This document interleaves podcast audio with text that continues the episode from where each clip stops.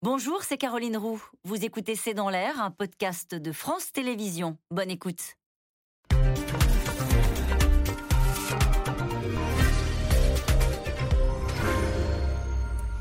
Bonsoir à toutes et à tous. Nous attendons vos questions, SMS, Internet et réseaux sociaux pour alimenter notre discussion. Vladimir Poutine a donc mis ses menaces à exécution. Ce matin, euh, le russe Gazprom a annoncé l'arrêt des livraisons de gaz aux Français Engie, une décision qui vient s'ajouter à la suspension de l'activité euh, du gazoduc Nord Stream 2, officiellement pour des raisons techniques. Alors la question est posée, comment Moscou peut se permettre de renoncer au marché européen? Les sanctions économiques sont-elles sans effet sur la Russie? Pour l'instant, en tout cas, les conséquences de cette guerre économique sont surtout visibles pour les peuples européens. Les Français, d'ailleurs, euh, commencent à mesurer le prix de ce bras de fer militaire et économique, alors que les 27 se posent maintenant la question de restreindre l'octroi de visas aux citoyens russes. Gaz, sanctions Poutine tout-puissant, c'est une question. C'est le titre de cette émission. Avec nous pour en parler ce soir, Bruno Tertrais.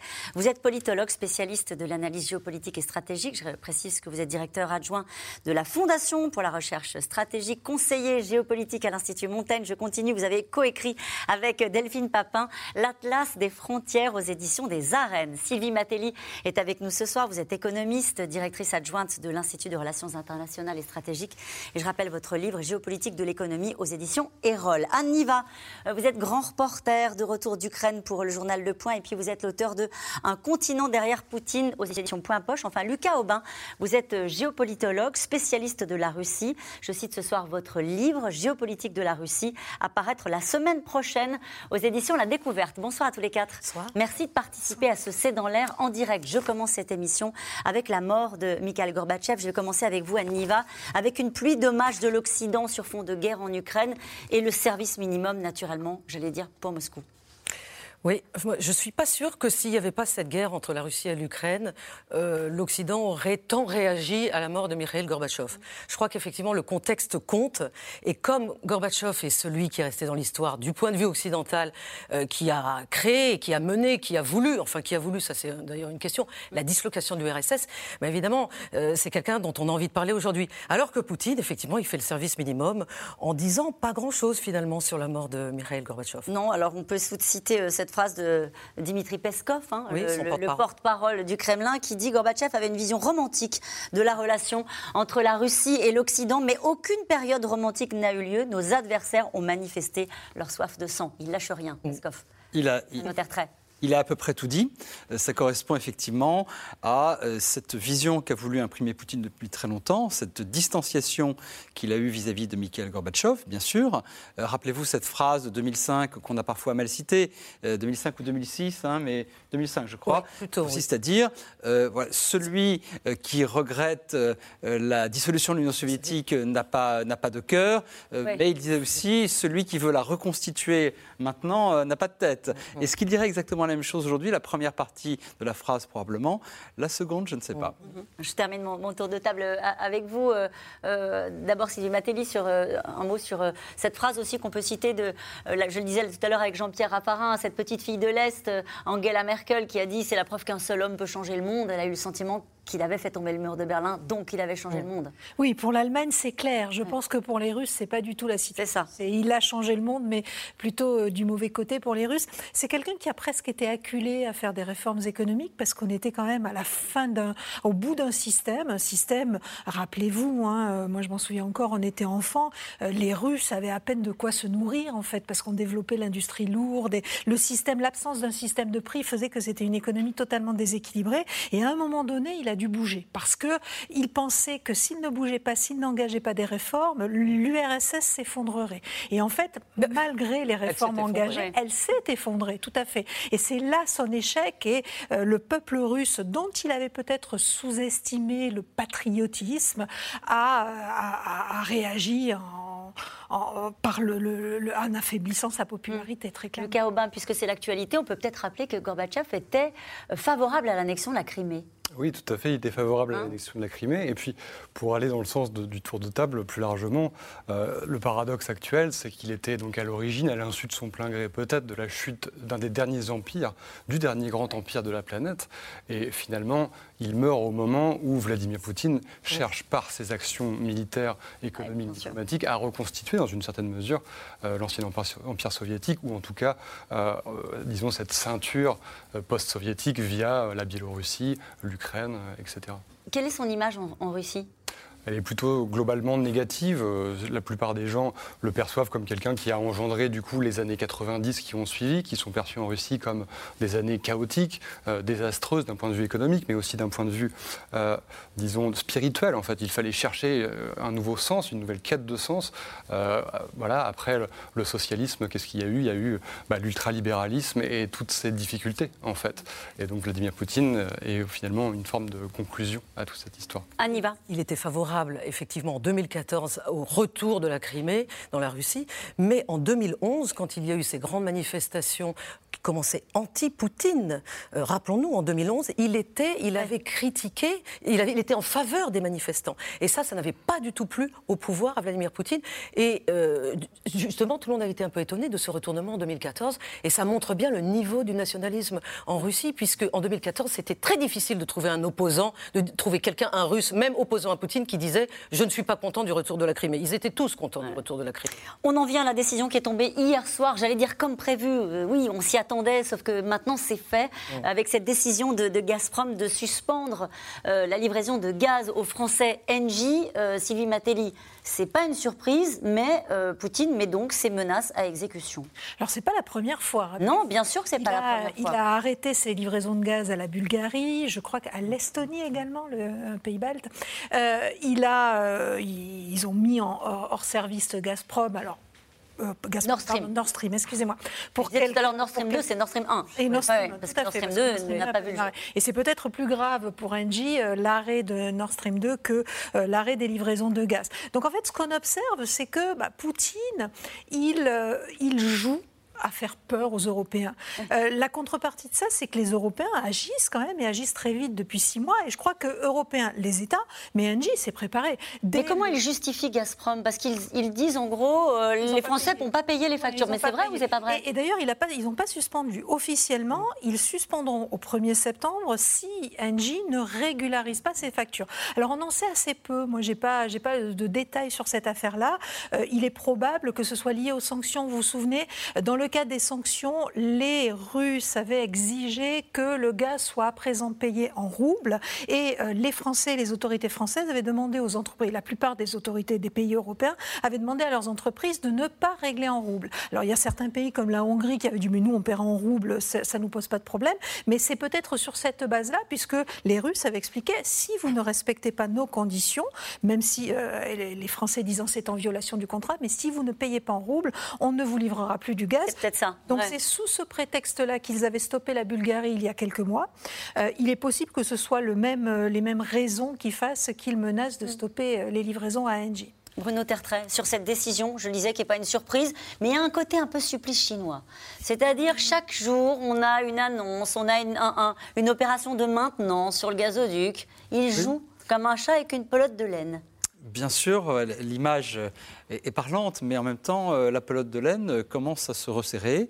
Euh, les Européens sont conscients du jeu euh, que Poutine a décidé de jouer avec eux depuis maintenant des mois. Il faut quand même se souvenir qu'il a commencé à jouer avec les livraisons de gaz, avec le prix du gaz, euh, dès l'automne 2021, euh, bien avant. Oui, on parlera des sanctions tout à l'heure, mais les gens qui disent que le prix du gaz, c'est à cause des sanctions, non, non, c'est beaucoup plus compliqué que cela. Il ne faut quand même pas oublier que c'est d'abord et avant tout à cause de la guerre décidée par Poutine et des tensions qu'il avait lui-même lui-même causées. Mais finalement, je crois que c'est beaucoup plus problématique pour l'Allemagne que pour la France qui est en train de se passer, puisque, vous savez, la, l'Allemagne elle a une véritable addiction au gaz russe. Euh, c'est 50%, je crois, du gaz euh, consommé par l'Allemagne. Euh, ça s'explique par un mélange de considérations industrielles, bien sûr, des intérêts privés économiques, mais aussi, aussi un, vrai, un vrai pari politique. Alors, j'ajoute le nucléaire. Hein. On, a beaucoup de gaz parce qu'on ne veut pas de nucléaire. Il y a aussi ça. Et puis, il y a une troisième raison, elle, elle est politique. Il faut quand même se rappeler que Angela Merkel, quand elle décide de donner son feu vert à Nord Stream 2, c'est aussi pour pour elle un véritable pari sur l'interdépendance économique comme facteur de paix ou en tout cas de, de stabilité des relations entre l'Allemagne et la Russie. Un pari à mon sens, erroné. Mais en tout cas, il y avait un vrai pari politique où ce n'est pas simplement des considérations économiques. Hum. Euh, Anne Niva, je disais, il joue avec hum. les nerfs euh, des Européens. vous avez raison de rappeler que pas, ça n'a pas commencé aujourd'hui ou avant-hier, hein, cette pression sur le gaz russe. Mais il y a quand même un scénario de la coupure, on se disait il va couper le robinet du gaz. C'était un scénario dont on se disait c'est pas possible, il ne peut pas le faire parce que ça lui coûterait trop. Euh, j'ai entendu ici même sur ce plateau euh, cet argument de dire il ne pourra pas le faire, euh, au fond c'est une rente pour l'économie russe. Et il le fait, et chaque jour il le fait davantage. votre analyse sur ce point-là? Il le fait parce qu'il pense qu'il est capable justement euh, d'en accepter les conséquences et que le peuple russe en acceptera les conséquences. Ça, c'est certain. Il ne le ferait pas sinon.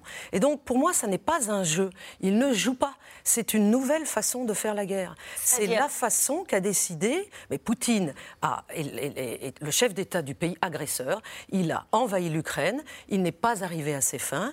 Euh, le, il a provoqué un chaos mondial, une angoisse mondiale. Nous autres occidentaux euh, n'avons pas répliqué par la guerre. Nous ne nous sommes pas impliqués dans la guerre, même s'il a voulu nous y acculer. Et donc, du coup, il, il, répond par d'autres moyens. J'ai l'impression qu'il est en train vous ne voulez pas faire la guerre, mais vous allez la voir autrement. autrement C'est-à-dire pas d'une façon militaire. Ah, vous continuez à donner des armements?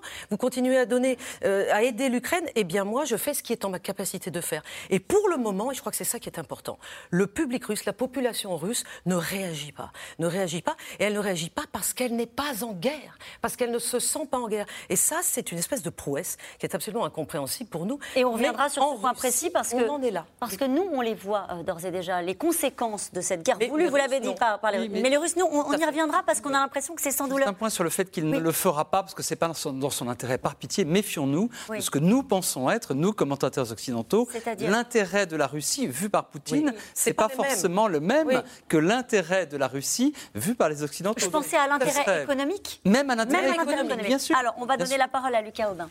Euh, oui, bah justement, en fait, pour aller dans le sens de ce qu'on décrivait euh, actuellement, il y a euh, en Russie, et pas depuis six mois, et pas non plus depuis 2014, mais depuis l'arrivée de Vladimir Poutine au pouvoir en 2000, cette volonté finalement de diversifier l'économie russe et d'opérer notamment ce qu'il appelle lui-même le pivot vers l'Est, donc en russe le Pavarot Navastok. Et donc, c'est-à-dire, l'objectif, hein, c'est ni plus ni moins que l'aigle impérial russe, à savoir un aigle à deux têtes, un qui regarde à l'ouest, évidemment, et un qui regarde à l'est. Et celui qui regarde à l'est, qu'est-ce qu'il cherche forcément pour Vladimir Poutine, c'est ce qu'il a appelé lui-même par cette phrase euh, prendre l'économie chinoise dans les voiles russe. Et donc, euh, il cherche à diversifier l'économie comme ça. ça, on va y revenir. Je ne veux pas, pardonner moi je voudrais juste pas qu'on aille trop vite sur notre débat. Il y a des gens qui vous regardent ce soir et qui se disent il a donc coupé le robinet du gaz aux Européens. Cela a des conséquences dans notre quotidien à tous et on le voit euh, et ça fait peur. Euh, est-ce que vous pensez que c'est un aller sans retour? Je disais tout à l'heure, il joue. Est-ce que c'est une suspension? Est-ce que de temps en temps, il va rouvrir le robinet? Quand on analyse la stratégie qui peut être celle de Vladimir Poutine. Euh, est-ce qu'au fond, on a tourné une page du gaz russe aujourd'hui, à votre avis? Euh, Alors, si on regarde sur le moyen terme, on a cette sensation, effectivement, parce que euh, les, gros contrats gaziers et pétroliers signés avec la Chine, par exemple, ils datent de 2014 et ils ont été signés régulièrement depuis, notamment une semaine avant l'invasion une semaine, des énormes contrats gaziers et pétroliers avaient été signés. C'était déjà un signe, clairement, qui laissait penser qu'il y avait une évolution qui allait arriver. Euh, ensuite, Vladimir Poutine, il parie également sur le fait qu'il euh, va y avoir une normalisation des relations avec les Occidentaux dans un futur assez proche. Et ça, euh, Dimitri Medvedev, l'ancien Premier ministre russe, enfin l'ancien président russe mm, aussi, l'a rappelé récemment. Il a dit de toute façon, en Crimée, on s'en souvient, on avait annexé la, région, et finalement, six mois plus tard, les relations économiques avec l'Occident, c'était reparti comme avant, il n'y avait pas de problème. Il l'a dit lui-même, noir sur blanc, ce sera pareil cette fois. Il parie sur notre faiblesse? Il parie sur une faiblesse, clairement. Alors on va poursuivre cette discussion si vous le voulez bien. En tout cas, je le disais, la décision est tombée hier soir. Gazprom affirme que le français Engie n'a pas honoré ses factures et suspend donc les livraisons de gaz. La France assure qu'elle peut faire appel euh, à d'autres fournisseurs et que des réserves désormais de gaz sont pleines. Mais face à une telle incertitude sur le marché, les prix de l'énergie s'affolent. La Sogé Labert et Christophe Roquet. La nouvelle est tombée hier soir. Dans un communiqué, le géant russe Gazprom annonce fermer entièrement le robinet de gaz pour la France. Gazprom Export a notifié Engie d'une suspension complète des livraisons de gaz à partir du 1er septembre 2022 jusqu'à la réception en intégralité des sommes financières dues pour les livraisons. Dès ce matin sur les plateaux télé, les autorités montent au créneau avec un objectif, rassurer. Le gaz russe représente seulement 9% des livraisons. On achète aussi du gaz naturel liquéfié, donc qui arrive par bateau et qui arrive ensuite dans des terminaux qui le remettent sous forme de gaz. Et celui-là, on l'achète un peu partout. Depuis quelques semaines, ces annonces et ces menaces affolent les prix de l'énergie sur le marché. Ceux de l'électricité ont même battu un record 1000 euros le mégawattheure, environ 10 fois plus que l'année dernière à la même période. Pour contenir cette hausse, la France cherche donc d'autres sources d'approvisionnement. La semaine dernière, déplacement diplomatique d'Emmanuel Macron en Algérie. Et dès la première apparition du chef de l'État, des perspectives économiques.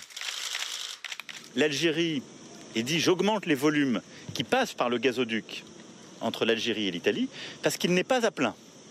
Il y a euh, une marge d'augmentation on peut l'augmenter d'un peu plus de 50% des capacités aujourd'hui utilisées. Donc il va euh, d'une part être un peu augmenté d'ici cette année, et il y a des perspectives ensuite derrière. Ça, c'est une très bonne chose. C'est bon pour l'Italie, donc c'est bon pour l'Europe, donc c'est bon pour nous. D'autres pays européens ne reçoivent plus de gaz russe depuis ce matin. Selon Gazprom, cette coupure devrait durer trois jours. Raison invoquée, des soi-disant travaux de maintenance sur Nord Stream, rendus plus compliqués à réaliser à cause des sanctions occidentales. C'est en tout cas la version du Kremlin. Les pays européens, le Canada, les États-Unis, la Grande-Bretagne et d'autres pays ont imposé des sanctions contre la Fédération de Russie. Elles empêchent le bon déroulement des travaux d'entretien et de réparation et ne permettent pas non plus l'enregistrement légal de composants et de mécanismes nécessaires à ces opérations. Près de six mois après le début de la guerre en Ukraine, plusieurs paquets de sanctions ont été pris contre la Russie. Des entreprises ont quitté le pays. Mais à Moscou, les habitants l'assurent, ils vivraient une vie presque normale. Il y a des articles qui ont disparu, mais ils ont été remplacés. Je ne vais pas vous mentir, pour l'instant, il y a de tout. Et puis, on ne consomme pas de produits super chers comme les produits occidentaux. Si rien ne change, ça va, c'est plutôt normal. Il faut juste pas que ça empire. L'impact réel des sanctions reste à déterminer en Russie. Mais ces coupures de gaz pourraient coûter cher à certains pays européens à commencer par l'Allemagne, très dépendante du gaz russe.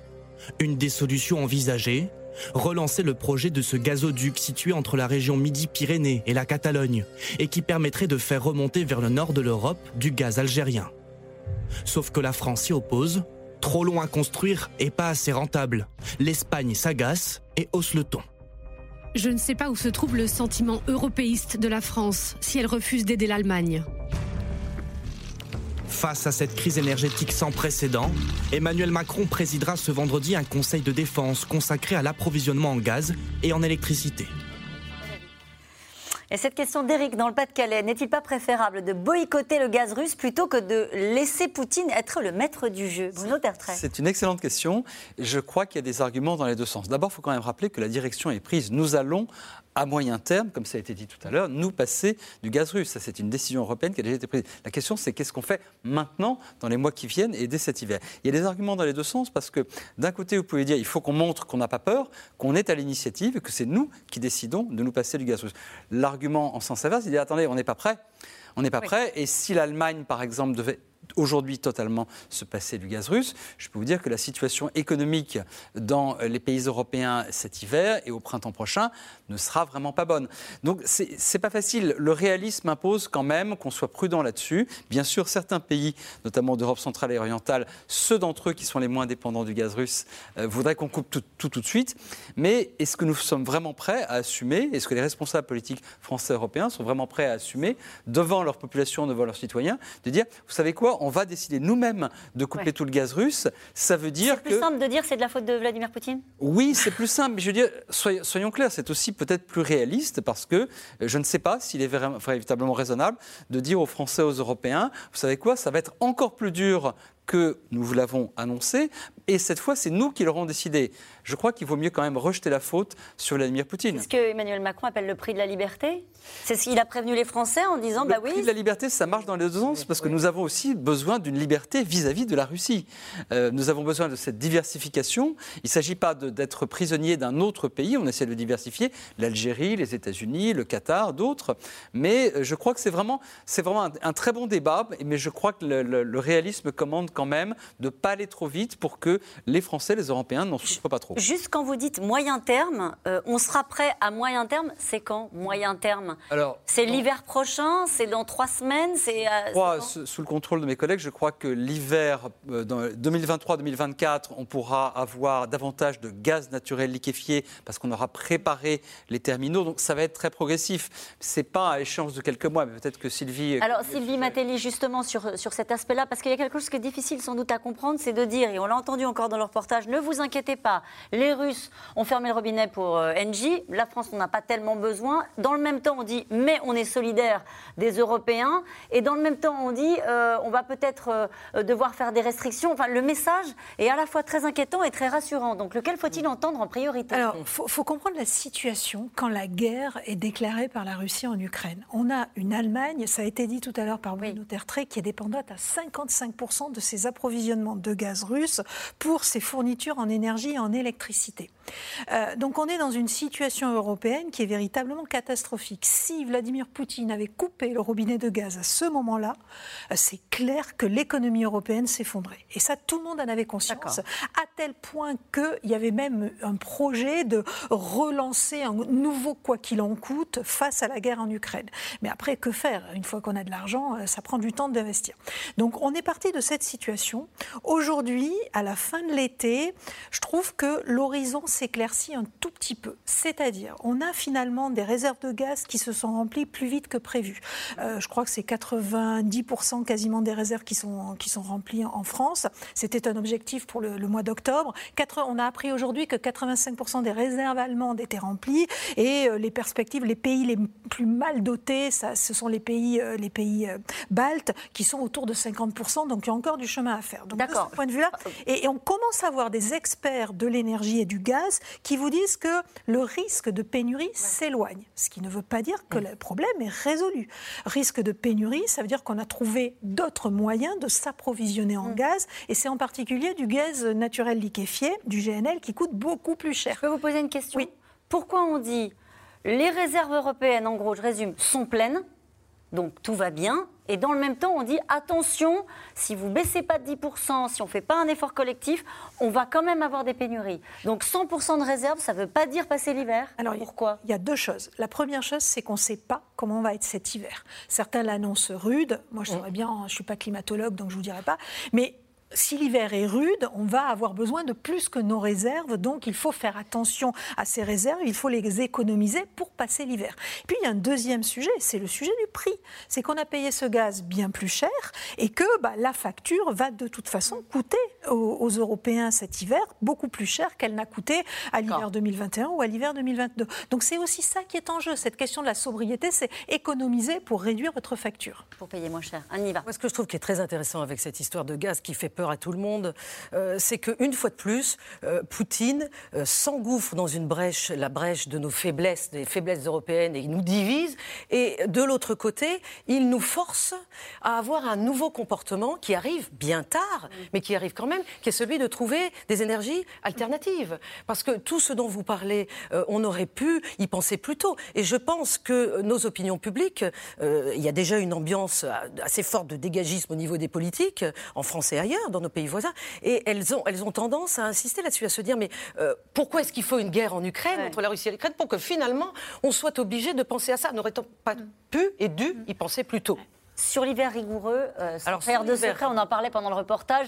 Vous me disiez tout à l'heure, euh, Anniva, il est possible qu'il y ait un peu de, euh, de, moquerie de la part des Russes quand on va commencer à parler de notre hiver rude. Oui, mais qu'il soit rude. Les hivers rudes, c'est en Russie qu'ils sont. Ceux qui connaissent bien la Russie le, savent. Et les Russes ont une capacité, une fois de plus, à, résister à l'hiver et donc au froid qui est supérieure à la nôtre. Donc quand on va commencer peut-être à dire en, France et ailleurs, qui, en Espagne, en Italie, qui fait froid, etc., ben, les Russes ricaneront. Mm. ça sera une. Mais ça, montre quand même toutes nos dissensions, toutes nos divisions, et, c'est une fois de plus, selon moi, une autre façon de faire la guerre. Alors, je reviens sur ce mot. Vous avez dit deux fois sur le fait que nous sommes divisés. Est-ce que l'Europe est si divisée que cela sur cette question énergétique? Le, commissaire européen Thierry Breton nous disait C'est dans l'air l'invité la semaine dernière, l'Europe tient. Elle bien sûr. Que voulez-vous qu'ils disent d'autres Est-ce qu'il a tort, Est qu'il a tort Je ne sais pas s'il a tort. Il connaît le dossier mieux que moi. Mais je crois que s'il disait autre chose, ça serait terrifiant. On serait tous euh, très, très angoissés. Donc c'est très bien qu'il le dise. Mais en même temps, vous l'avez dit, nous n'avons pas tous les mêmes euh, réserves. Nous n'avons pas tous la même dépendance vis à -vis de la Russie. Et en cela, Vladimir Poutine, et qui le sait parfaitement, s'engouffre dans cette brèche, ça c'est certain, mais il le fait depuis longtemps, depuis bien hum. avant la guerre. Il veut affaiblir l'Europe. C'est pour ça que je vous pose la question, est-ce que c'est son succès ou son échec? Non, je crois que c'est son échec. Parce que, vous voyez ce que je veux dire euh, La division de l'Europe depuis le début de cette guerre, et depuis le début qu'on voilà, on analyse la stratégie euh, de Vladimir Poutine vis-à-vis de l'Europe, on dit son objectif c'est de diviser l'Europe. Y est-il arrivé? Non. Je pense que Thierry Breton a raison. Qui aurait prédit, en tout cas pas moi, hum. il y a plus de six mois, que l'Europe, après six mois d'une guerre avec toutes ses conséquences, son cortège d'horreur, ses conséquences économiques que nous ressentons déjà, aurait réussi à euh, faire, euh, à imposer sept trains de sanctions sans qu'aucun pays ne brise totalement la solidarité européenne, certes au prix de compromis, on l'a vu sur le pétrole par exemple avec la Hongrie qui a eu un, un, traitement particulier. Donc il y a bien sûr des désaccords, ils sont normaux, ils sont habituels, mais franchement je crois que le verre est un peu plus qu'à moitié plein et globalement oui l'unité ça tient en dépit de nos désaccords, en dépit de nos divergences. On verra si ça tient encore six mois. Et on parlait de l'Allemagne, l'Allemagne qui est évidemment très vigilante sur ce qui est en train de se passer, avec quand même cette phrase euh, du patron des agences allemandes de réseau gazier. C'est sans doute la première fois qu'on le cite, hein, dans C'est dans l'air, mais et qui parle des travaux de maintenance sur Nord Stream. Et il dit ils sont incompréhensibles sur le plan technique. Bon, on se posait la question de savoir s'il y avait une forme d'opportunisme politique de, la part de la Russie. Sans doute, disent euh, les Allemands. Sur cette Europe unie ou divisée euh, face, face à la stratégie de Vladimir Poutine bah, et au gaz C'est clairement une victoire de l'Union européenne, parce que Vladimir Poutine pariait sur la division, euh, il ne l'a pas eu. Et encore aujourd'hui, malgré euh, quelques discussions et quelques débats un peu houleux, forcément, on va en parler tout à l'heure, notamment sur la question des visas russes, euh, pour le moment, l'Union européenne tient. Et plus largement, les puissances occidentales tiennent. Lui, Vladimir Poutine, depuis 2000, mm, mais plus, plus, tard un peu, depuis 2007 et le discours de Munich, il avait appelé à la création d'un monde qu'il appelait lui-même polycentrique. Mm. C'est-à-dire, en gros, c'est le terme russe pour dire multipolaire. En fait, il souhaitait que chaque État soit souverain et parle à l'ONU d'égal à égal, en fait. Sauf qu'on sait bien que depuis plus de 100 ans maintenant, c'est avant tout les puissances occidentales, donc à peu près 19% finalement de la totalité des pays reconnus par l'ONU qui décident finalement de la marche du monde avec aujourd'hui de plus en plus la Chine. Tout ceci se, se, discute bien entendu, mais globalement les grandes décisions sont prises par les puissances occidentales. Et lui, euh, bah, Vladimir Poutine cherche l'inverse. En fait, il cherche à dire que n'importe quel État africain, n'importe quel État sud-américain ait une voix importante. Et euh, évidemment, quand euh, à l'ONU, on a 19% des pays euh, occidentaux de la totalité, hein, qui représentent 19% de la totalité des pays qui disent qu'il faut sanctionner la Russie, ça a un impact puisque ça représente 60% de l'économie mondiale. et donc, c'est un échec de la part de Vladimir Poutine. Et on y reviendra sur la question des sanctions, parce qu'il a quand même trouvé chez ces pays que vous avez cités à l'instant des portes de sortie économiques qui lui ont permis de peut-être tourner le dos à une partie du marché européen, mais de, au fond de, peut-être s'y retrouver. Vous nous répondrez dans un instant sur cette, sur cette division euh, des Européens. Vous, vous êtes aussi sur l'idée qu'on est, euh, on fait face, parce que c'est vrai qu'il y a eu des voix dissonantes. L'Autriche a demandé de garder ses réserves, le retour du chacun pour soi. Euh, la Bulgarie qui a demandé lundi de renégocier avec Gazprom. On, on voit bien, et on n'est pas encore rentré dans l'hiver, que euh, face aux populations, face aux colères euh, peut-être euh, de leur population, comme on le voit en Grande-Bretagne, bah, certains vont un peu tiquer. Tout à fait, mais c'est toute la difficulté de l'intégration européenne, c'est mmh. que vous avez un projet commun et en même temps, vous êtes élu euh, et vous devez porter un intérêt national. Moi, je voudrais revenir un petit peu sur ce qui s'est passé depuis le début de ce conflit. Euh, Aniva disait tout à l'heure, très, juste, très justement, que pourquoi a-t-on, euh, s'est-on laissé construire une telle dépendance mmh. vis-à-vis de, de la Russie? On n'était pas complètement aveuglé par rapport à ça. On l'a fait par intérêt économique. Les États-Unis, depuis des années, ça n'inquiétait. Alors, pour nous vendre peut-être leur GNL. Mais ils, ils ont réussi à faire. Hein. Ils ont réussi à faire. Ils nous l'ont expliqué. Sauf que c'était tellement peu coûteux, c'était tellement facile. On a parlé d'ouvrir le robinet. C'est exactement C'était aussi simple que ça. On ouvrait le robinet, on avait du gaz à profusion à très bon tarif. Ça s'appelle la réelle politique. Ça s'appelle la réelle politique, tout à fait. Et donc, on a laissé cette situation s'installer parce que c'était extrêmement pas pratique et c'était théorisé.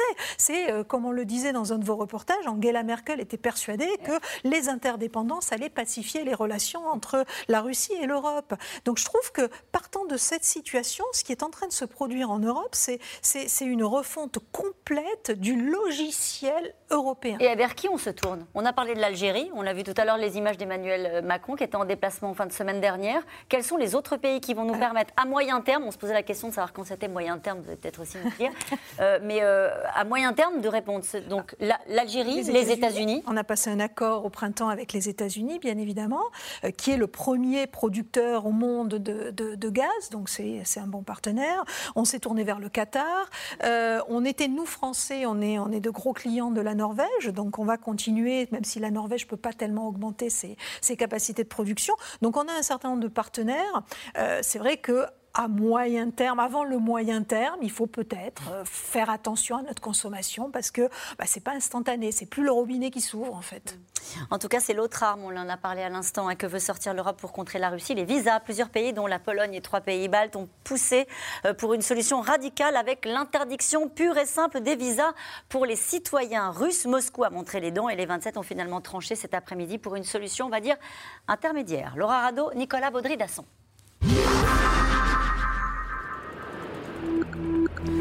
Prague se joue depuis hier une réunion scrutée de près par tous les médias européens et par le Kremlin. Les 27 chefs de la diplomatie européenne débattent d'une nouvelle sanction contre la Russie, l'interdiction des visas accordés aux citoyens russes.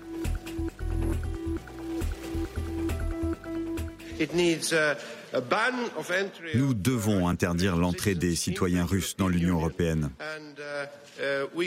Nous pourrions le faire progressivement, comme on l'a fait avec les sept autres trains de sanctions. Mais le timing est essentiel.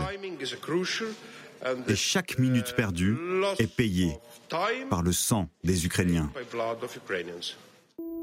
Pour les pays baltes, la question est déjà tranchée.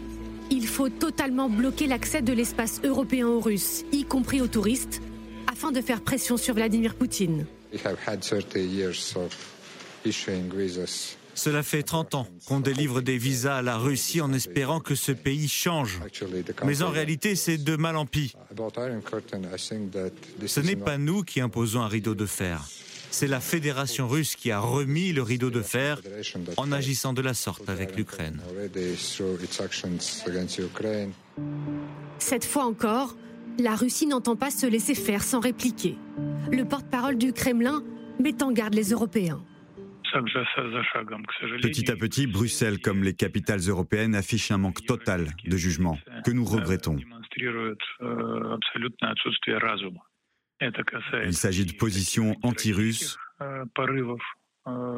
des positions de haine à l'égard de notre pays. C'est une décision très grave qui pourrait être prise contre nos citoyens. Et une telle décision ne saurait rester sans réponse. Mais sur cette question, l'Europe avance en ordre dispersé. Si les oligarques proches de Poutine sont déjà persona non grata, bannir l'ensemble des citoyens russes serait contre-productif pour le couple franco-allemand. Une position opposée aux pays frontaliers avec la Russie, à commencer par celle de la première ministre finlandaise. Ce ne sont pas les Russes ordinaires qui ont initié la guerre, mais il faut avoir à l'esprit qu'ils la soutiennent. Ce n'est pas juste que les citoyens russes puissent voyager, entrer en Europe, dans la zone Schengen, qu'ils puissent être touristes, visiter les sites touristiques, alors que la Russie tue des gens. Ce n'est pas bien. Ce qu'il faut comprendre, c'est qu'il y a aussi beaucoup de gens qui quittent la Russie parce qu'ils sont en désaccord avec le régime russe. Et ils ont fui vers de nombreux pays européens. Parmi ces pays, l'Estonie, voisin direct de la Russie, où les quarts de touristes ont afflué tout l'été. Beaucoup trop pour ce petit pays qui envisage désormais la fermeture totale de sa frontière terrestre. Depuis le 18 août, seuls les visas pour raisons humanitaires ou familiales sont encore accordés. Ce n'est vraiment pas une bonne nouvelle. On a été très en colère quand on l'a appris, car l'Europe est civilisée, et nous aussi, nous sommes un peuple civilisé. Nous voulons nous déplacer librement. Autre route vers l'Europe encore ouverte aux Russes, la Finlande. Plus de 180 000 touristes ont traversé la frontière au mois de juillet. En témoignent ces centaines de voitures immatriculées en Russie sur le parking de l'aéroport d'Helsinki. Donc sur ce point-là, l'Europe ne s'est pas divisée, elle a trouvé un compromis? Je trouve qu'elle a trouvé un bon compromis. C'est encore une fois une question très compliquée sur laquelle personnellement, moi, j'avais beaucoup de mal à me faire un avis définitif parce qu'il y a de bons arguments des deux côtés. Les Finlandais, les Estoniens, qui, petite parenthèse, comme on l'a vu dans le reportage, bénéficient économiquement hein, des, des, touristes russes. Donc, ils vont contre leur intérêt économique au bénéfice d'intérêts politiques. Ils disent, écoutez, c'est insupportable quand même euh, pour les Ukrainiens de voir des touristes russes se pavaner en Europe, être souvent méprisants et insultants, voire violents avec les Ukrainiens qui sont, qui sont en Europe, c'est quand, même, euh, c'est quand même moralement compliqué. Et puis après tout, ils ont une part de responsabilité parce qu'ils soutiennent la guerre, etc. De l'autre côté, vous avez bien sûr d'excellents arguments aussi. D'abord, il y a ce sentiment d'une punition collective, alors que normalement, nous devrions être. Nous sommes en guerre contre le Kremlin, mais pas contre. Et même pas d'ailleurs, entre parenthèses. nous sommes en guerre entre officiellement, hein. entre guillemets, en ah guerre sur le, plan, euh, sur, le, plan, symbolique. Et puis, bien sûr, il y a l'argument qui consiste à dire il faut bien, il faut qu'on laisse la possibilité aux Russes qui veulent s'échapper, qui veulent fuir, euh, de, le faire. Donc, un vrai débat compliqué sur lequel, à mon avis, pour l'instant, on a trouvé un bon compromis européen, parce que l'Europe, elle est faite de compromis en permanence. Euh, on a suspendu un accord qui donnait une sorte de traitement de faveur à la Russie, aux Russes, pour avoir des visas de tourisme de courte durée. Donc, on coupe pas le robinet des visas, on ferme pas la porte. Et d'ailleurs, Peskov disait tout à l'heure. Euh, le porte-parole du Kremlin. C'était Peskov qui disait. c'est une décision scandaleuse, mais dans le même temps, Dimitri Medvedev lui disait c'est très bien, ça va nous montrer le vrai visage de l'Europe qui déteste la Russie. Donc vous voyez, il y voyait lui un avantage. Eh ben non, on ne va pas lui donner ce plaisir. Il pensait pouvoir fédérer le peuple russe si tant est que ce soit encore nécessaire. Hein. Vous parliez tout à l'heure du nationalisme russe euh, sur cette décision-là contre euh, l'Occident. C'était ça qu'il pensait faire. Dimitri Medvedev. Oui. Euh, Dimitri Medvedev, c'est compliqué de comprendre exactement ce qu'il pense. Ah il a été euh, Premier ministre, il a été euh, président, et peut-être veut-il revenir après Vladimir Poutine. On ne sait pas. En tout cas, moi, je suis parti. il tient des propos qu'il ne tenait pas quand il était président. Donc ça, c'est un peu compliqué. Moi, je, suis très, je suis contente qu'on ait trouvé un compromis sur ce sujet en Europe, parce que je crois que fermer la porte complètement à tous les citoyens russes, ça a quand même des relents de punition collective. Et une punition collective ne peut pas apporter du, positif. On ne peut pas ériger ce que euh, certains ont appelé un nouveau euh, mur de Berlin, un nouveau mur à l'intérieur de l'Europe. J'ai beaucoup aimé l'article d'une de mes euh, consoeurs russes, Zoya Svetova, qui, avec qui dans Le Monde, il y a quelques jours, avec qui j'ai travaillé il y a très longtemps en Russie, qui s'en lamentait, qui disait que ça allait faire plus de mal que de bien. Donc, on, moi, j'estime que l'Europe est divisée là-dessus et qu'elle le reste. Juste, et on voit bien où sont les divisions. Les pays baltes, je les comprends. Je comprends leur passé soviétique. On parlait de Gorbatchev tout à l'heure. Euh, au début de l'année 91, il y a eu l'armée euh, rouge est entrée dans la capitale lituanienne. Elle a attaqué, elle a fait 14 morts. Euh, Gorbatchev n'a rien dit. et puis, quelques moments plus tard, ça a été la même chose en, Estonie. Ils n'ont pas oublié. Mais est-ce que nous étions là, l'Europe, à ce moment-là, pour les défendre? Nous n'étions pas là. Donc, ils ont cette mémoire, ils ont cette relation. On peut comprendre leur réaction. Ils ont cette relation avec la Russie que nous n'avons pas. En tout cas, ça, repose la question des sanctions. Alors les visas, il y a une solution intermédiaire, on va le dire comme ça, qui a été trouvée, et des sanctions économiques, y en a eu, et on peut s'interroger. D'ailleurs, c'est ce que fait Dominique dans le Haut-Rhin. Pourquoi ne propose-t-on pas plus de sanctions contre la Russie? Sont-elles inefficaces? Je voudrais vous montrer, avant que vous répondiez, Sylvie Matelli, la une de The Economist, qui se pose la question de se dire pourquoi les sanctions ont échoué. Est-ce qu'elles ont échoué? Est-ce qu'elles marchent, les sanctions européennes contre la Russie? Alors, ça dépend ce qu'on attendait des sanctions. Si on attendait qu'elles fassent cesser la guerre en Ukraine, il suffit de regarder ce qu'ont été les sanctions, dans l'histoire de ces dernières décennies et elles n'ont jamais fait plier personne. Certains, certains considèrent que l'Afrique du Sud a plié sous sanctions. Il a fallu quand même quelques années.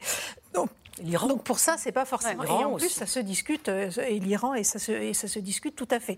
Donc si le but était celui-ci, je pense qu'on s'est, on, s'est leurré à croire qu'elle fonctionnerait. Moi, je pense que l'objectif des sanctions, quand elles ont été imposées par les Européens ou, et, l'ensemble des, des, pays occidentaux, c'était véritablement de sanctionner une, une violation notoire du droit international, de dire on ne peut pas pratiquer ainsi. Alors, on aurait pu pratiquer autrement. On aurait pu prendre un peu plus de temps pour imposer ces sanctions, aller chercher euh, une adhésion d'autres pays que les seuls pays occidentaux. On peut critiquer ce qui s'est passé. On a voulu aller vite parce qu'on pensait que ça, ça, empêcherait Vladimir Poutine d'aller trop vite en besogne dans cette guerre. Et, ça, ça se discute. Mais les sanctions étaient probablement nécessaires. Je ne suis pas sûre qu'elles ne fonctionnent pas sur le plan économique. Eh bien alors justement, on a la réponse ou pas? Le blitzkrieg économique lancé contre la Russie a échoué. Ça, c'est Vladimir Poutine qui parle. Est-ce qu'on a des indicateurs économiques qui nous disent qu'à un moment donné, parce que encore une fois, nous on les voit les sanctions, les Français, les Anglais, les Allemands les voient, le poids de, en tout cas les conséquences, on va le dire comme ça, les conséquences de cette guerre en Ukraine.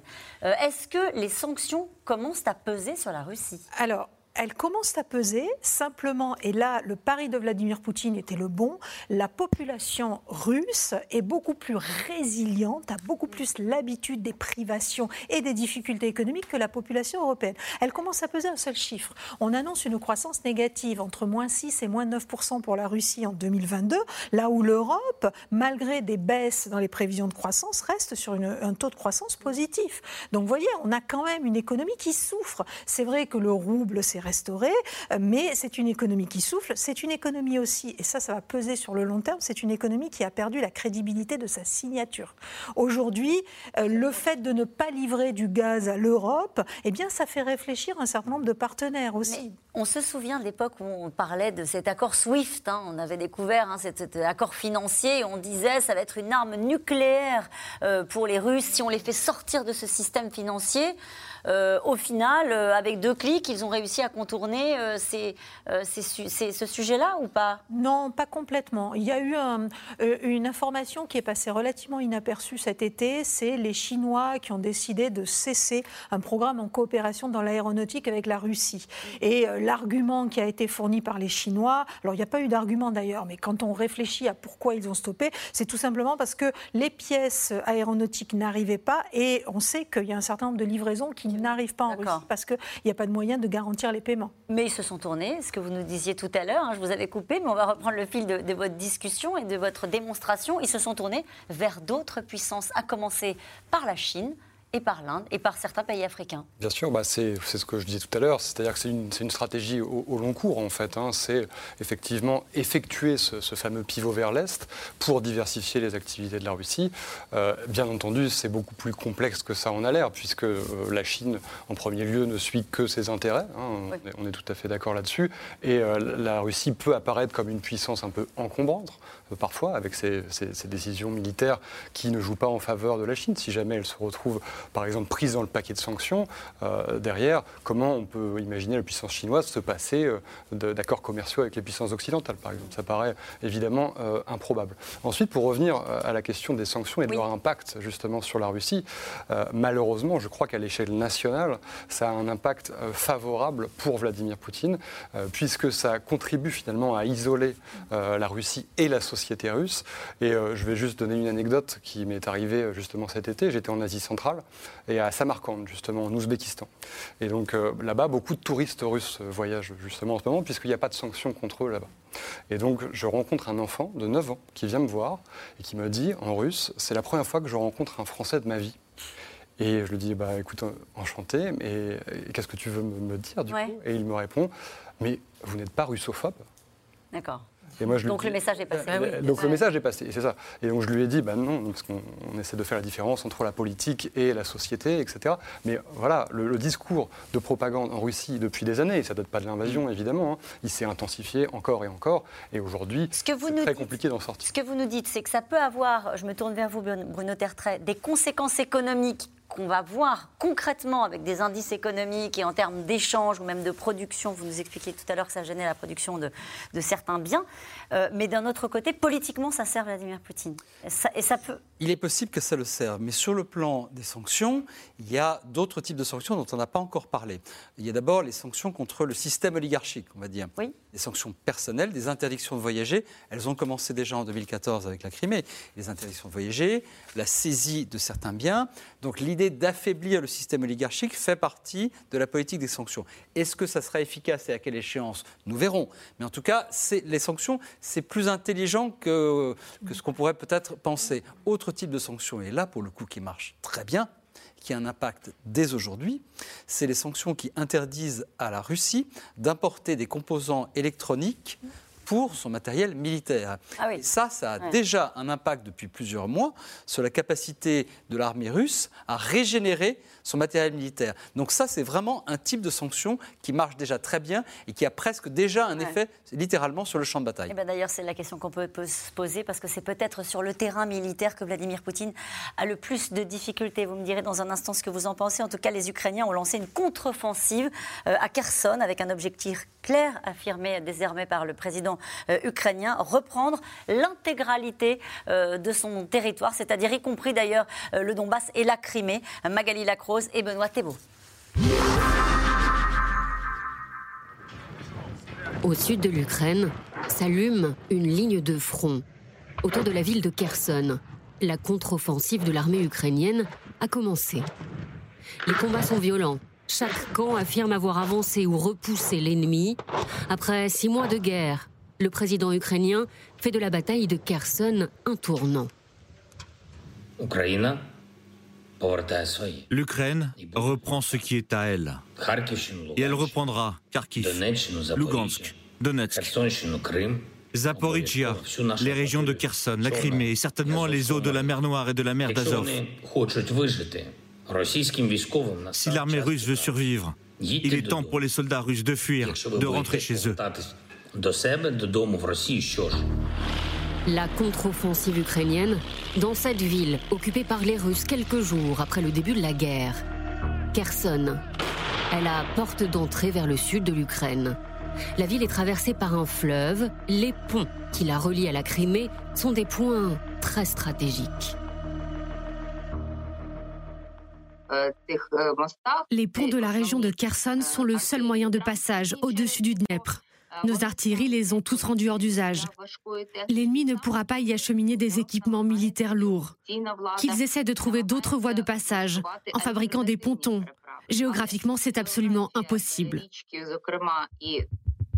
L'armée russe continue de frapper. Lundi à Mykolaiv, au moins deux morts et des dizaines de blessés. Mardi, à Kharkiv, cinq morts et autant de blessés. Ici, les explosions sont permanentes. Les habitants sont épuisés. Comme vous pouvez le voir, nous sommes en plein centre historique de Kharkiv et il n'y a pas d'objectif militaire, pas d'équipement militaire, rien que des immeubles résidentiels où vivent de simples citoyens. C'est l'horreur, un cauchemar. Les Russes torturent notre ville. Les bombardements n'arrêtent jamais. On est exténué, tout le monde l'est. Pour l'instant, je suis encore en vie. Pendant ce temps-là, les inquiétudes sont toujours aussi grandes autour de Zaporizhia, la centrale nucléaire, sous occupation russe, est endommagée. Mais jusqu'à quel point, quel risque court-on autour de la centrale et plus loin? Les experts de l'AIEA sont arrivés hier à Kiev. Une mission des inspecteurs internationaux moqués à la télévision russe. Revenons à l'AIEA. Leur visite sera un succès pour nous, mais seulement si les experts polonais et lituaniens ne minent pas la centrale.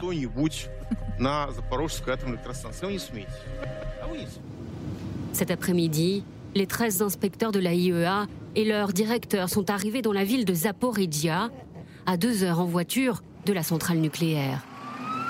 Le ministre de l'énergie ukrainien est là.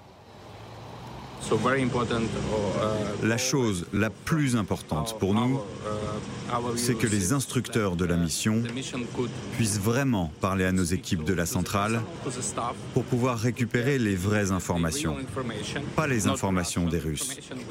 Il faut à tout prix vérifier l'état des réacteurs. Notre mission, dit le directeur de l'AIEA, c'est d'empêcher une catastrophe nucléaire. Les mines des inspecteurs sont graves, le voyage a été long. Leur mission ne fait que commencer. Et justement, cette mission qui ne fait que commencer avec cette question d'Olivier en Haute-Vienne, quelle garantie les agents de l'AIEA ont-ils de pouvoir mener à bien leur mission Anne Niva je pense qu'il n'y serait pas allé s'il n'avait pas eu de garantie. Ça, c'est absolument certain. C'est impossible qu'une telle mission, qu'une mission d'une telle importance de 14 personnes avec le président de cette institution, ça a été long pour la préparer. Souvenez-vous qu'au début, euh, Vladimir Poutine lui-même disait, euh, souhaitait, exigeait que cette mission passe, arrive dans, dans la centrale par le côté ukrainien contrôlé par les Russes. Alors que euh, finalement, ils sont arrivés par l'Ukraine contrôlée par les Ukrainiens.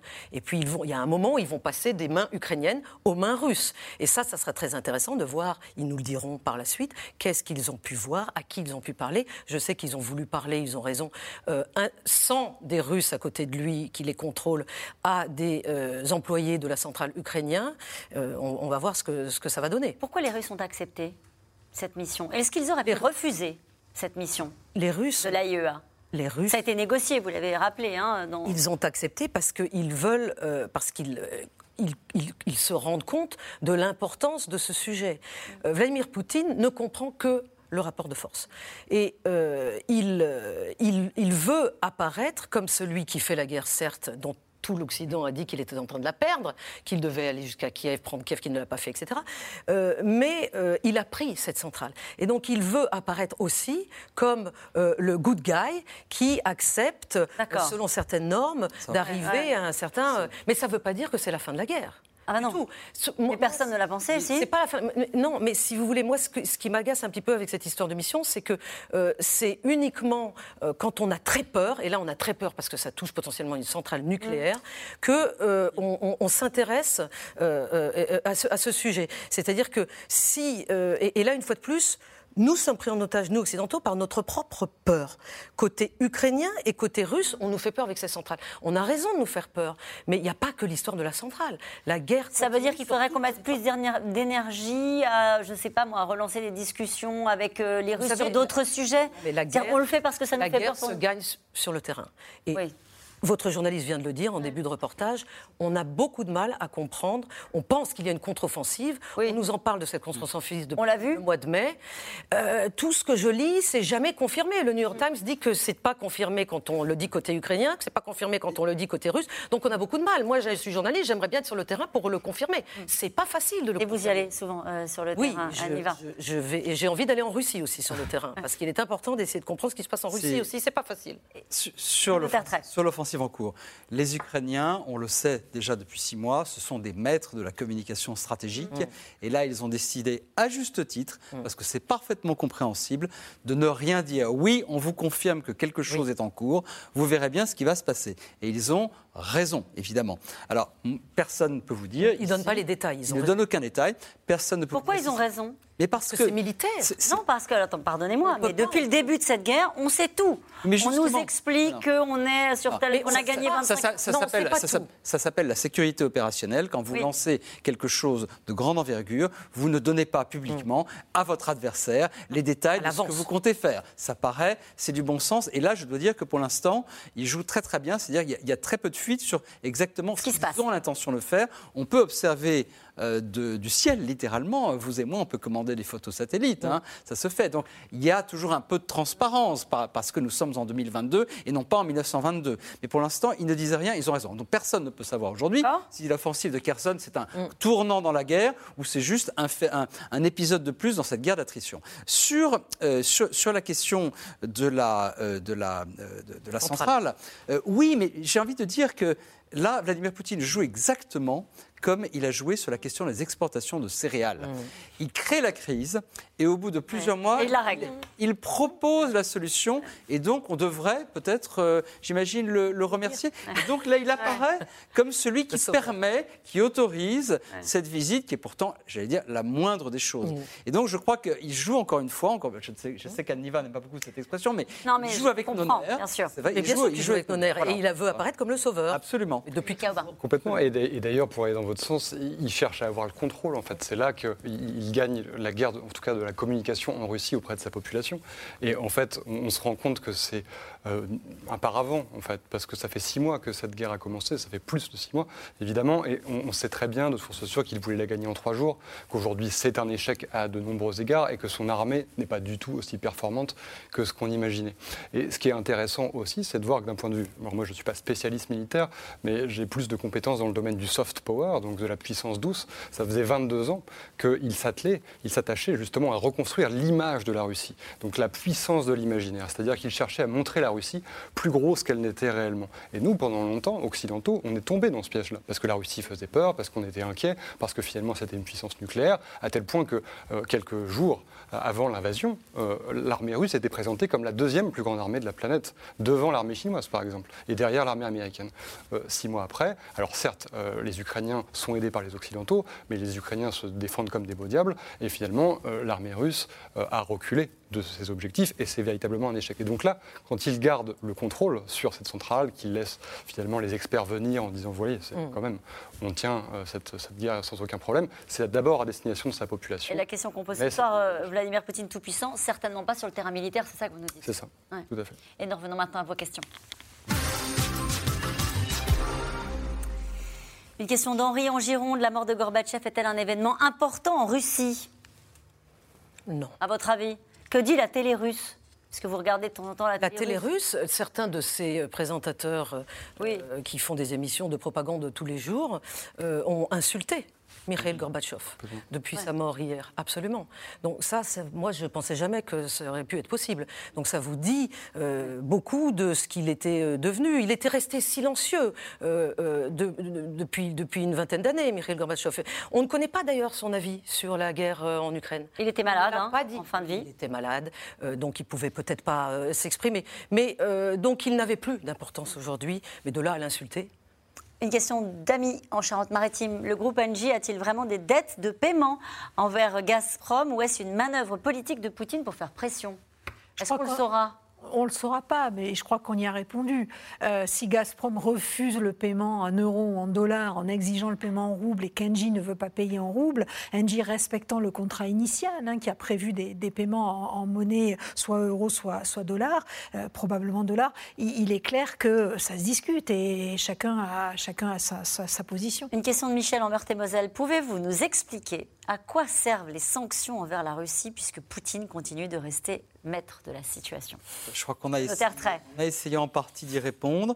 Les sanctions ont plusieurs vocations.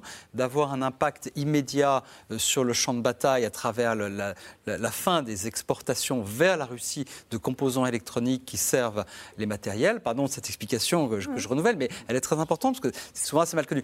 Il y, a, il y, a, un aspect symbolique dont on a parlé tout à l'heure, et puis il y a un aspect... Euh, plus politique, qui est d'affaiblir le système de ceux qui sont co-responsables de tout ce qui se passe en Russie depuis, euh, depuis un bout de temps, c'est d'essayer d'affaiblir le système euh, oligarchique, et puis peser sur la puissance économique russe et donc sur sa puissance militaire à moyen terme. Donc c'est vraiment... Euh, personne ne peut dire les sanctions ne marchent pas parce que la guerre continue. On peut discuter... Il y a beaucoup de questions de cette tonalité. C'est pour ça que... Très bien. Il y a beaucoup de gens qui pensaient, parce que l'Europe, à un moment donné, décrétait des sanctions historiques, qu'il allait s'arrêter, tomber à genoux. Là où vous avez raison, alors premièrement, l'Union européenne ne dispose pas, et c'est bien dommage, de mécanismes permanents d'évaluation de l'efficacité des sanctions. C'est un problème. Deuxièmement, elle ne fait pas son travail, et je veux dire, nos dirigeants occidentaux ne font pas leur travail lorsqu'ils n'expliquent pas très précisément à quoi servent les sanctions. Dernier point, le problème, c'est que les forces populistes en Europe en profitent et qu'on voit cette petite musique depuis quelques semaines, notamment euh, depuis le début de l'été, qui consiste à dire la situation économique en Europe, c'est à cause des sanctions. Et là, si on avait peut-être un petit peu mieux expliqué pourquoi les sanctions et pourquoi le prix du gaz, c'est pas les sanctions, etc., peut-être que ces forces populistes euh, seraient moins enclines à utiliser cet argument, à mon sens, fallacieux. La visite en Algérie du président Macron a-t-elle permis d'augmenter la fourniture de gaz algérien à la France? On a signé des contrats? A priori, c'est ce, qui a, ce qui a été annoncé. Euh, J'ai plus les échéances en tête, mais c'était aussi l'un des objectifs de cette visite, hein, Bruno Tertrais. Euh, à qui la Russie va-t-elle vendre le gaz qu'elle ne livre pas à l'Union européenne? Question de Morgane en Tarn et Garonne. À la Chine ce qu'on disait, oui, c'est la, Chine majoritairement, a priori. En tout cas. À bon prix C'est euh, à un bon prix, bien entendu, à ses alliés aussi. Donc c'est aussi l'Arménie, c'est aussi la Biélorussie. Euh, mais ça paraît, bien entendu, bien maigre hein, par rapport euh, aux échanges commerciaux avec l'Union européenne. néanmoins, il y a une vraie tendance très importante dans cette direction. Après, il faut minimiser quand même, à savoir que la Chine ne souhaite pas se froisser avec les puissances occidentales. Et elle a donc refusé certains contrats gaziers et pétroliers avec la Russie justement pour éviter de mm. devenir en fait un partenaire commercial qui s'opposerait frontalement aux puissances occidentales. Mm. C'est là toute la limite de la stratégie. La Chine n'a pas clairement fait le choix de la Russie. Pas du tout. Elle n'y a aucun intérêt, elle n'y a pas grand intérêt économique en tout cas. Euh, il faut se rappeler juste, juste une, statistique. Hein. La Chine exporte sept fois plus vers les États-Unis que vers la Russie. Donc dans une situation économique difficile pour la Chine, on imagine bien que la carte économique joue quand même un peu. Ça veut dire, pour faire suite à cette question, que malgré tout, même s'il a trouvé d'autres ouvertures de marché, il y perd en, à un moment donné, coupant le robinet, puisqu'on a utilisé cette expression depuis si longtemps, en coupant le robinet du gaz aux Français, aux Européens Oui. Il perd sur le robinet du gaz, ça c'est évident, parce qu'on a parlé d'un robinet, et il faut aussi des tuyaux pour acheminer le gaz, et il ne l'acheminera pas tout de suite vers la Chine, donc ça c'est extrêmement important. Et sur le pétrole, c'est beaucoup plus facile avec des tankers, sauf que le pétrole, quand il le vend Vladimir Poutine aux Chinois ou aux Indiens, les Chinois et les Indiens négocient un très très bon prix. D'accord. Voilà. Euh, une question de Samuel en Ille-et-Vilaine. À long terme, la Russie n'est-elle pas perdante puisque Poutine incite l'Europe à trouver des solutions pour se passer de son gaz? Ça dépend ce que veut Poutine. Encore une fois, ne prétendons pas connaître l'intérêt de la Russie vu par Vladimir Poutine mieux qu'il ne le connaît lui-même. Euh, après tout, une Russie un peu plus pauvre, un peu plus faible, mais qu'il contrôle totalement, la fameuse forteresse Russie dont, certains parlent, c'est peut-être ça son intérêt. Et donc, euh, voilà, alors on peut dire il a une capacité à se tirer des balles dans le pied phénoménal puisqu'il ne voulait pas disait-il, de l'élargissement de l'OTAN qui était soi-disant une menace, et hop, 1400 euh, km de frontières supplémentaires avec l'OTAN, avec l'entrée de la Finlande dans l'OTAN. Mais encore une fois, euh, peut-être qu'il calcule mal, je ne sais pas. Mais moi, je ne dirais jamais que je connais, qu'il ne joue pas pour son intérêt, car sa vision propre de son intérêt pour la Russie n'est pas forcément, et à mon avis, pas la même que celle que nous pensons être. Euh, projette? Au tout début de l'émission, on parlait de réel politique en se disant que nous, par convenance, on avait continué à faire affaire avec la Russie pendant les 20-30 dernières années. Bien, aujourd'hui, on a une réorganisation totale et Vladimir lui-même joue la réelle politique mm. et se réorganise en fonction de ce qu'il a lui-même créé, c'est-à-dire cette guerre et le chaos qui en découle, avec d'autres alliés économiques. Une question de Babette dans le Tarn. Les sanctions occidentales ont peu d'effet sur Poutine, mais est-ce vrai pour la population russe? Qu'est-ce qu'on en sait de ça? Justement, on n'en sait pas grand-chose. On n'en sait pas grand-chose. On n'en sait pas grand-chose, effectivement, euh, mais, mais on, sait que par, expérience que généralement les sanctions ont un effet auprès des populations sanctionnées de ce qu'on appelle de, rally around the flag, d'un ralliement autour du drapeau. Donc on peut imaginer qu'il y a un patriotisme qui se développe encore plus en Russie actuellement, mais c'est très difficile de le dire, d'autant plus que certaines lois sont passées au début de la guerre en Russie qui disent que si on s'oppose à la guerre, si on parle de guerre, on, est, on peut être condamné à 15 ans de prison. Mm. Donc évidemment, tous les sondages que vous allez avoir maintenant vont être faux, en fait fallacieux par rapport à cette loi, parce que personne ne va s'opposer frontalement euh, à, un institut de sondage de, de, peur d'être sanctionné derrière. Mais on peut euh, encore aller faire du journalisme en, Russie ah, mais écoutez, en tout cas, il faut essayer. Il ne faut, faut, pas partir perdant, parce que là, c'est affreux. Il faut, il faut quand même essayer. Mais simplement, McDonald's, vous vous souvenez, quand McDonald's a... D'abord, quand il est arrivé en Russie, dans le début des années 90, c'était la liesse, c'était la joie, tout ce qui n'existe plus aujourd'hui. Et puis maintenant, ils sont partis et ça a été tout de suite racheté par un des affiliés euh, euh, de, je ne sais plus quelle province russe, donc un russe patriote. Et, les Russes aujourd'hui sont très contents d'aller manger dans ce, cet ancien McDonald's. Devenu, euh, donc ils sont dans cette atmosphère-là, dans cette mood-là, dans ce, ils ont envie justement, comme ils ne savent pas véritablement ce qui se passe sur le terrain, peut-être parce qu'ils veulent pas savoir ou parce qu'ils n'arrivent pas à savoir. En tout cas, ça c'est le résultat du fait qu'il n'y a pas de mobilisation en Russie, de mobilisation militaire, eh bien, euh, ils réagissent comme ça, les Russes, pour le moment. Qui aurait parié sur une solidarité européenne durable au début de l'offensive russe C'est ce que vous disiez? Eh Bien, à peu près personne. C'est une bonne surprise pour beaucoup d'Européens. Et, pour l'instant, ça tient. Et, lors de la crise grecque, le mot solidarité était un mot tabou. Mmh. La question est est-ce que cette solidarité passera l'hiver? Je rajoute une question. Elle est posée quand même, cette question. C'est un vrai sujet, hein. mais elle a tenu. Moi, je regardais pour préparer l'émission des articles qui avaient été publiés ou des interviews qui avaient été accordées au début du mois de mars, on pariait sur l'été, qu'à l'été, on mm. serait dans une cata totale en termes euh, mm. économiques et qu'on serait tous divisés. Pour l'instant, on est à la fin de l'été. Allez, ne faut-il pas rouvrir au contraire l'Europe aux Russes pour qu'ils puissent avoir accès à plus d'informations? Il y a, quelque chose d'intéressant, c'est que la, télévision russe d'État a de moins en moins de succès. Les médias alternatifs, apparemment, ont de plus en plus de succès. Ce qui est plutôt une bonne nouvelle pour la population russe. Eh ben, merci à vous tous. C'est la fin de cette émission qui sera rediffusée ce soir à 22h45. Il est l'heure de retrouver Anne-Elisabeth Lemoine et toute l'équipe de C'est à vous. Bonsoir Anne-Elisabeth. Au programme ce soir. Bonsoir Caroline. L'imam de 58 ans, dont le ministre de l'Intérieur venait tout juste d'obtenir l'autorisation d'expulsion, reste introuvable depuis hier. Pourquoi fallait-il chasser ce prédicateur? Et si c'était urgent, pourquoi lui avoir laissé la possibilité d'échapper Autant de questions que l'on pose au ministre concerné, Gérald Darmanin. Et ce soir, notre invité. Et nous, on se retrouve demain, 17h30, pour euh, C'est dans l'air l'invité. Et ensuite, pour euh, C'est dans l'air. Je rappelle que vous pouvez retrouver tous vos rendez-vous quand vous le souhaitez en replay, en podcast et sur tous les réseaux sociaux. Belle soirée.